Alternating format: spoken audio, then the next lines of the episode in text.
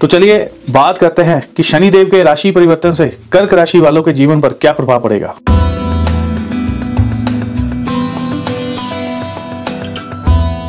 अच्छा इस दौरान बहुत ही ज़बरदस्त एक और बात आपके साथ होने वाली है कर्क राशि वालों के साथ। बहुत ही हड़बड़ाकर आपको जो है कोई बात सुनने को मिल सकती है, कोई आपको डरा देगा। हड़बड़ाकर आप जो है कोई फैसला लेने की कोशिश करेंगे। इस समय में जल्दबाजी में हड़बड़ा कर डिसीज़न आपके जो है वो गलत होने वाले हैं। इसलिए ऐसे किसी भी काम में हाथ मत डालिएगा। हड़बड़ा कर डिसीज़न लेना आपके लिए शुभ नहीं है। इन चीज़ों की ओर आप ना ही जाए तो अच्छा रहेगा। थोड़ा सा दिमाग से काम ले, थोड़ा पेशेंस से, थोड़ा सोच कर चीज़ों को करना ज़रूरी है। यहाँ पर ऐसे होता है, इंसान जो है वो जल्दबाजी में हड़बड़ा कर कोई फैसला ले लेता है या वो ठगा जाता है, लुटा जाता है या नुकसान कर बैठता है या गलत डिसीज़न ले बैठता है।